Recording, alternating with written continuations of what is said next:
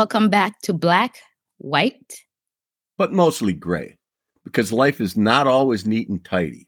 We live our lives in a million shades of gray, where the lines between right and wrong are blurred by our different values and experiences. If we take the time to look beyond the labels, we understand that most things are complex and nuanced. Not every situation is good or bad, not everything is right or wrong. There are many gray areas in life, and that's what we're here to explore. So open your minds and join us.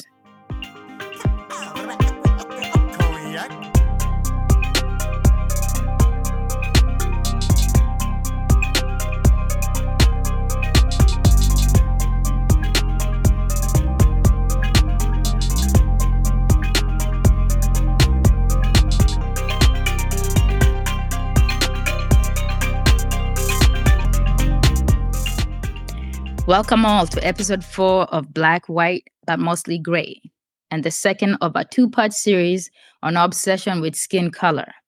In our last episode, we talked about colorism, a term coined by Alice Walker, author of The Color Purple, that she defines as prejudicial or preferential treatment of a same race people based solely on their color. Yeah, Leaky, too, you know, too often rather than celebrate and admire others who are a different shade or hue than us, we use skin color to judge someone, and that really plays into the hands of racism. Before we dive into the second part of our series, though, let's take a little journey into a Leaky's world. Yes? Bring it on. Let's go. Okay, I admit I had to look up this word to make sure we could say it on the air. Uh, so tell us about animism and why you think it's at the center of the universe. Maybe you could start by reading the post that you have out there on animism. So I said, animism is, was, and will always be at the core of all the mainstream beliefs we've been indoctrinated into. Yeah, and then you hashtag the heck out of it. But in any case, animism, define that for us. Because I didn't know until I looked it up animism is just a concept that everything ha- is sentient, that it has this soul, whether we're looking at plants or rocks, that everything that we see, that we interact with, has an essence, it has a soul. And this is the core belief of you know a lot of indigenous cultures around the world my family is probably not going to like this when they hear this but i think my great grandparents you know they had islamic names and everything but they didn't practice. I think they were animists. You know, a lot of Africans practiced animism before the advent of the Abrahamic religions. And so did Native Americans and a lot of other indigenous uh, cultures around the world. We're essentially saying the same thing, you know, but there's just more of a, a unified look to life that all comes from the same thing, the same spirit. And that that spirit lives within everything so therefore, everything is alive. There's no such thing as death or birth per se, because we don't necessarily die. You know, it's just transition. We transition from one form of energy to the next. Christians look at it and, you know, they believe the universe was created by one God who governs with one will, while, you know, animism is more that everything has a soul, both animate and inanimate, yeah, but it's not different. You know, these different things don't have like different gods or, you know, spirits animating them. It's the same, it's the same source, basically. All right, up next is a TikTok video that you posted that calls out King James. We don't know if it's the first or second in in the video, but a company, the Royal Africa Company, that basically bought and s- sold slaves Yes. What's more, you found a way to tie this one back to one of your relationships gone wrong, which I always find fascinating. So maybe tell us a little bit about this one. Well, you know me and my relationships. You know, I'm doing a, you know, research here. I'm I'm here on Earth to research relationships. but You're no, one of the few people I know that's broke up with a, person over a Bible. Oh, it's a big one for me because oh, you know he was, Well, this post, you know, I got it from uh, Africa Stream. It's a TikTok page that focuses on African issues. So this one was basically talking about the Royal Africa Company that was set up back in the day, you know, by King James uh, the second. That's what they said. Um, but I guess it turns out it was King James what the the King James at that first commissioned it. Yeah, that commissioned, Commissioned the King the James Bible? Bible, and then King James is second. I don't know what his relationship is, but he kind of got heavy into the slave slave trade Yeah, I about mean, four years later. Yeah, well, these Jameses are like the Don daughters. I mean, the British, um, and the followed the Portuguese. But yeah, so that to me kind of jumped out because I was like, oh, there we go again. Um, uh, it's just kind of the relationship aspect of it. You know, to me, when I heard the King James vi- version of the Bible, because that's what specifically he said he wanted me to read and like live by. So, you know, I kind of got, you know, a little uh, animated about the whole thing. And I asked him, you know, tell me about King James. You know, why does he have his own version of the Bible and what's the significance? I wanted to know for sure because he was very specific about it. And, you know, Well- he just, he got all, be, you know, belligerent talking about, I'm trying to save your soul from going to hell, this, this, and that. So, you know, I was like, no, thanks, dude. I, I'll pass. By But, the you know, way, I Mm. met this guy and I knew immediately there was no long term future, but I just watched as it slowly disintegrated. how do you know who I'm even talking about, Dano? I know exactly who you're talking about. All right, Yeah. let's talk about your final post. All right. Uh, this is from internet entrepreneur and podcaster Lewis uh, Howes. He has a very popular podcast out there that's got a thousand episodes, a hundred million downloads, and he's one of your favorites, Aliki. Yes, yeah. he is. Why don't you read the quote first? says the most important habit you should develop is the ability to always believe in yourself. And I second that message uh, because it is a lot of, you know, you won't know this about uh, most people, but a lot of people suffer with that.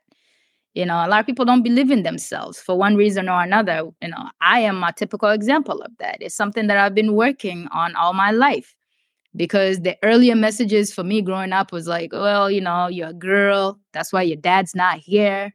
If you were a boy, you know, it would be different. You know, you kind of like the sense that you're worthless. So you just grow up not believing in yourself. You know, I hated being a girl uh, growing up. Um, ran around with the boys, you know, try to wear pants. Although in my culture, girls are not supposed to wear pants back in the day. So I was doing all of that stuff just because I didn't like the messaging I was getting. So it's taken me a while to grow into loving my womanhood.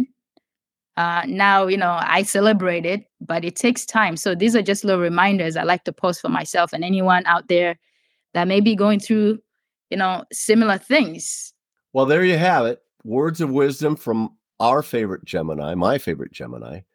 Thanks, when we Dan. come back, we'll talk about the worldwide obsession with making our skin either lighter or darker when some cross the line and others pretend to be someone they're not. So hang tight. We'll be back in a minute.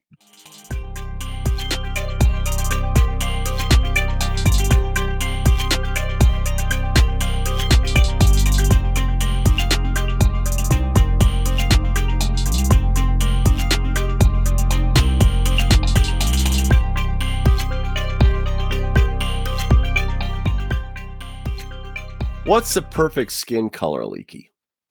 It probably wouldn't surprise you to learn that India is the world's highest consumer of whitening creams. It's tied to, uh, in part to the deep-seated belief there that you know lighter skin tones are better than darker ones. The caste system is based partly on that. But did you know that India is second only to China in consuming self tanning products as well? Not just whitening, but tanning products. Hmm. So I guess the dark want to get light and the light want to get dark. I guess. I mean, I think first of all, the perfect skin color is dark chocolate. Because that's just me being biased. Yes. I, Um, I it is realize that. amazing uh, that slightly more than one in 10 Indians say they have used tanning products in the last three months. I mean, uh, that's surprising to me, given that, uh, you know, they're also the biggest consumers of whitening products. Yeah, not everybody's using self tanning products to make their skin tan. Some some are using it to you know improve their skin tone, make skin brighter and healthier looking, or oh yeah, you know, even out skin color. I mean, Michael yes. Jackson spent his whole life trying to figure out what skin tone he wanted to be. Michael Jackson's, they claim it was this uh in a vitiligo, which does exist. Uh, but in terms of using these other, you know, creams just to, you know, like to make your skin glow, yeah, you know, we women, we spend so much money on all of that stuff. I mean, even people who are not using these creams, like in Indian culture and some Africans, I've even tried it before. Um, and one of my Indian friends told me because her and her sisters were dark, they used to give them um, is, what is it? Is it the the uh, what is that that yellow product they use for cooking? It's, it's curry, curry powder. You know, you oh yeah, yeah, yeah. Yeah, yeah, You put curry powder and you know some creams and stuff. It gives you that glow. You know, uh, some people overuse it, so they end up looking uh, kind of weird, especially when your skin is very, very dark. But curry powder is kind of known for giving you that glow. And then you have other things like, you know, orange peels and things like that. We women were crazy about that stuff. Uh, even here in this country, there are a lot of, you know, black people, you know, who are lighter complexions that still use sun creams, you know, to even the skin tone. I mean, not not just, you know, lighter skin black people, black people in general, like women, even men. Sometimes you get, you know, like you get patchy skin or whatever, and their creams, you know, that help with evening out your skin tone and things like that. So those exist. Um, and I think almost all of us at some point, you know, we try those. But that's I think different from totally chana. Make your skin totally either dark or white. Well, I will admit that I use self tanning products once in a while because I don't like my legs to look like albinos. Does it work, Deno? You're like as white as they come. I, I know. Yeah. Don't you go straight to being like looking reddish? You know what? They got better with. You know, you no, it used to be orange, and, uh, and uh-huh. now it's a little better than that. But oh, you know, plus I'm an old guy. Nobody cares what I look like anymore, so I can get away with it. How yeah, about you? Have you ever used any lightening products? I haven't used any lighting products, but I have used uh, products to like even out my complexion. Like when I have breakouts and I get these dark spots, you know, I I like to sometimes use those creams to make those dark spots go away faster.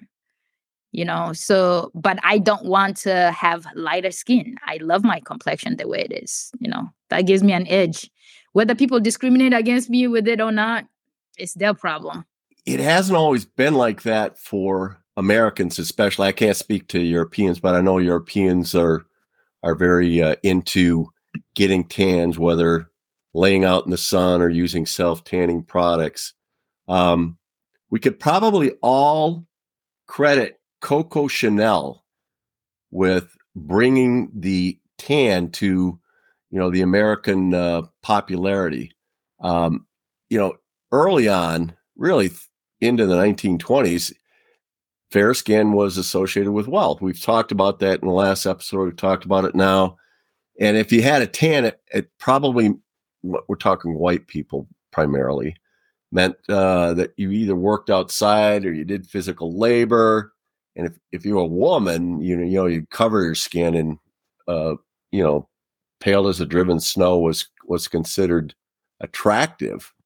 But then Coco Chanel, she's on a on a boat. She was a French fashion designer, she was on a boat, got a sunburn. People saw this and they said, wow, that looks really cool. It looks healthy. It looks beautiful. And uh, the new trend was in. It's kind of weird that there's people with light skin trying to get dark and dark skin trying to get get light leaky. What's that all say to us? Well, it's just we human beings we're not we're never satisfied with anything. we always want what's different, you know, uh, what's trendy and I, I just think it's part of being human, uh, being curious, and but you know, I I'm a big fan of Coco Chanel just because I really love her style and everything she did in the fashion industry. But I even like her more now with this story. You know, I mean, you know how it is in many, many cultures. Lighter skin is viewed as a symbol of beauty, wealth, and success. You know, while darker skin is associated with negative stereotypes and discrimination.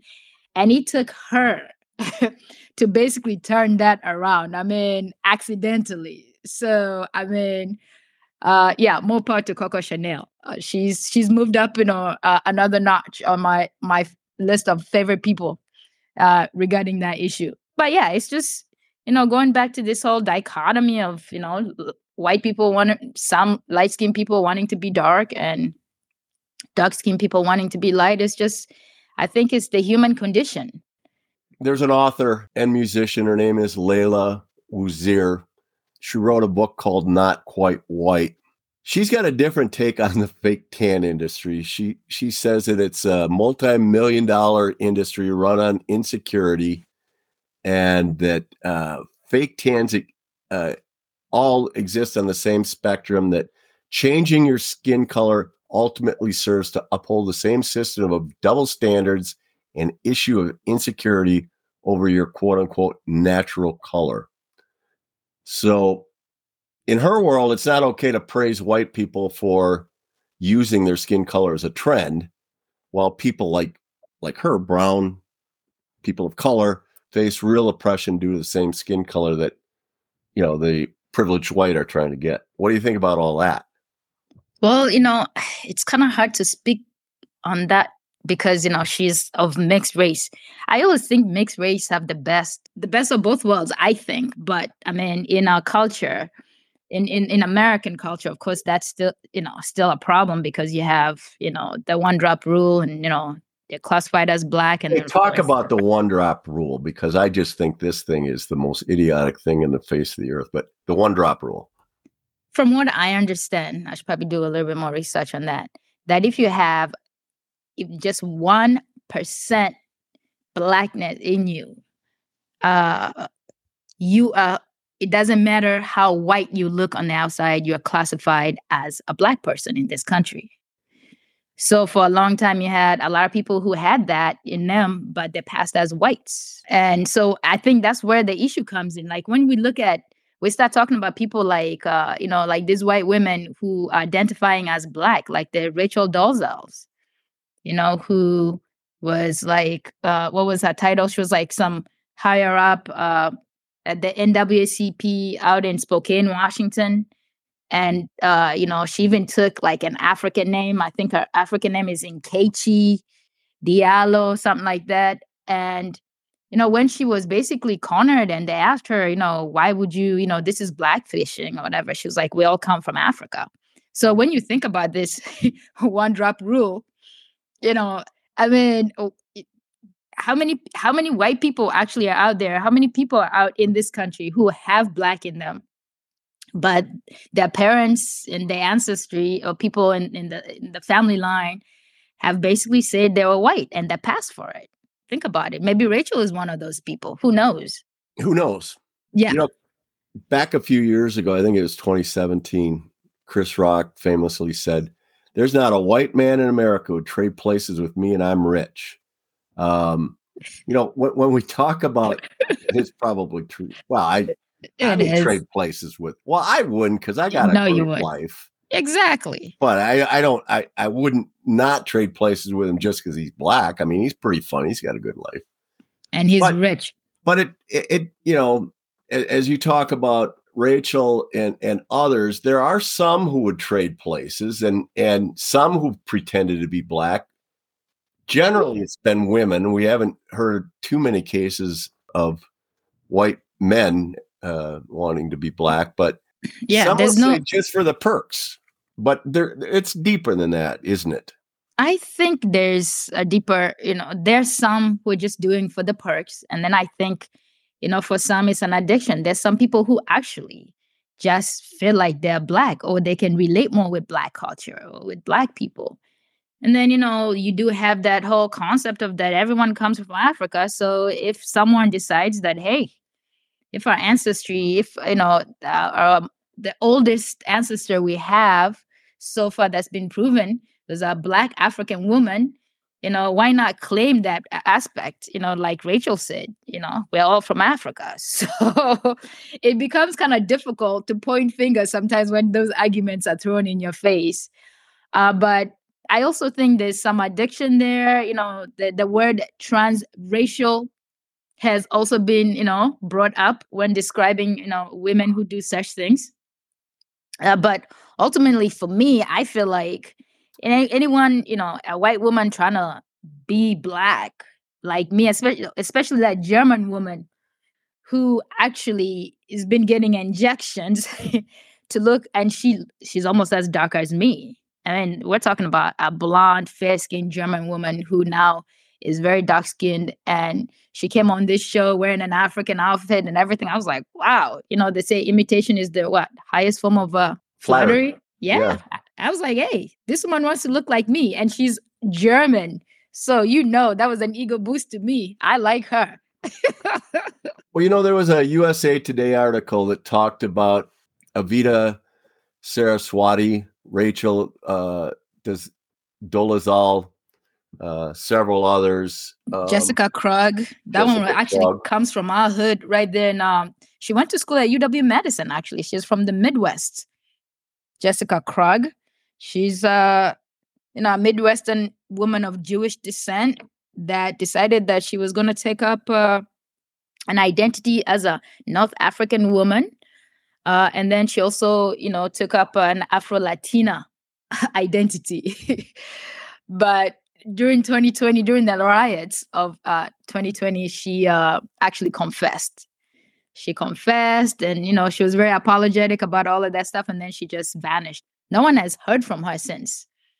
But I could kind of see how a Jewish woman, you know, with curly hair, maybe tan skin, it's so easy to identify as a North African.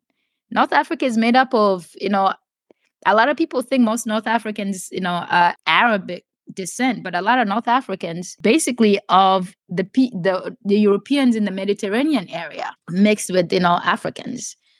So there's that, and so it would be very easy to do. And then of course Afro Latina, come on, so easy.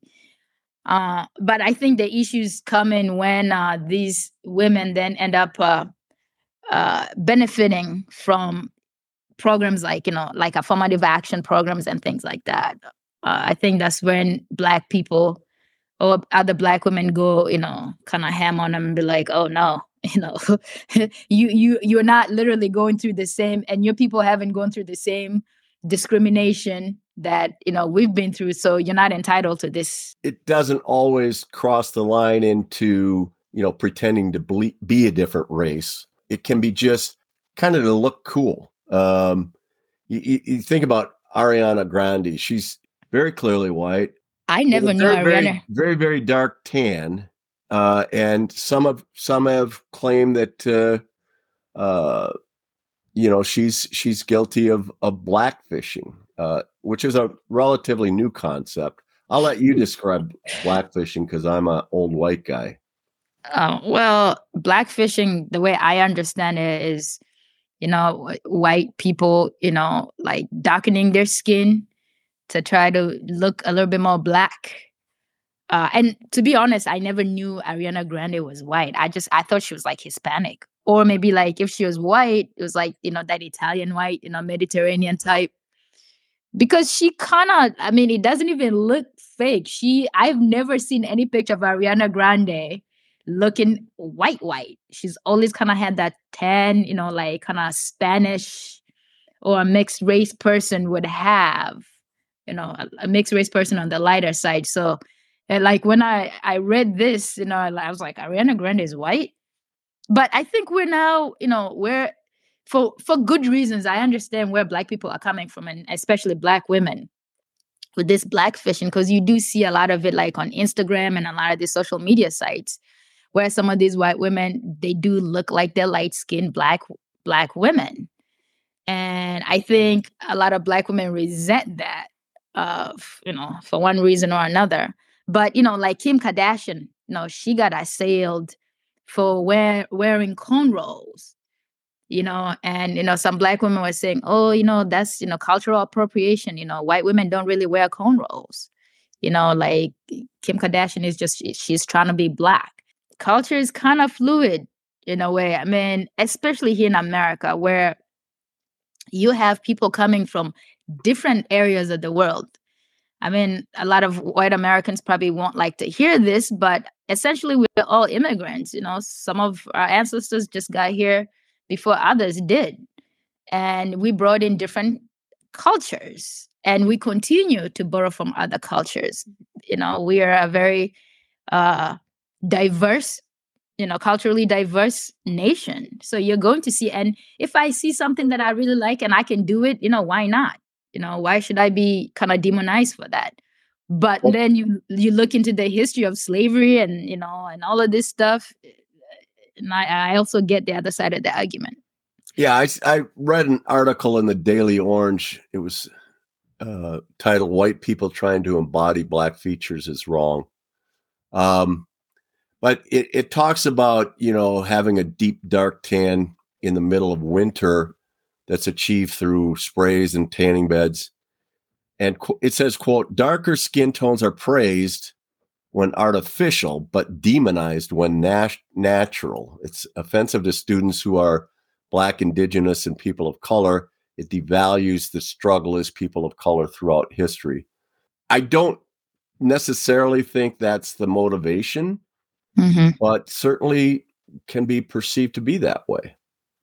Well, which then begs the question for me, because then it's it's a deeper question here about racism, because clearly darker skin is not necessarily you know looked at as ugly when it's being imitated. It must not be the skin color that's the issue. So what's the what's the real issue behind racism? I've always kind of wondered about that and and i think sometimes that's why i like to tear you know sometimes i like to tear down some of these religious you know uh texts because i think that issue there's there's a there's a deeper issue there that comes through some of our spiritual scriptures.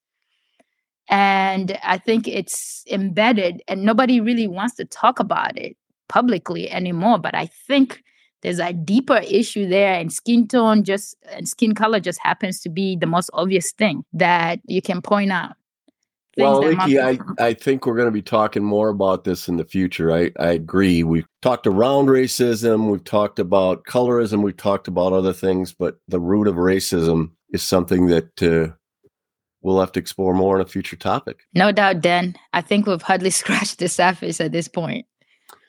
Aliki, it's always a pleasure exploring the many shades of gray with you. And for all you listening out there, please keep an open mind and join us next time for Black, White, but mostly gray. Namaste, my friends.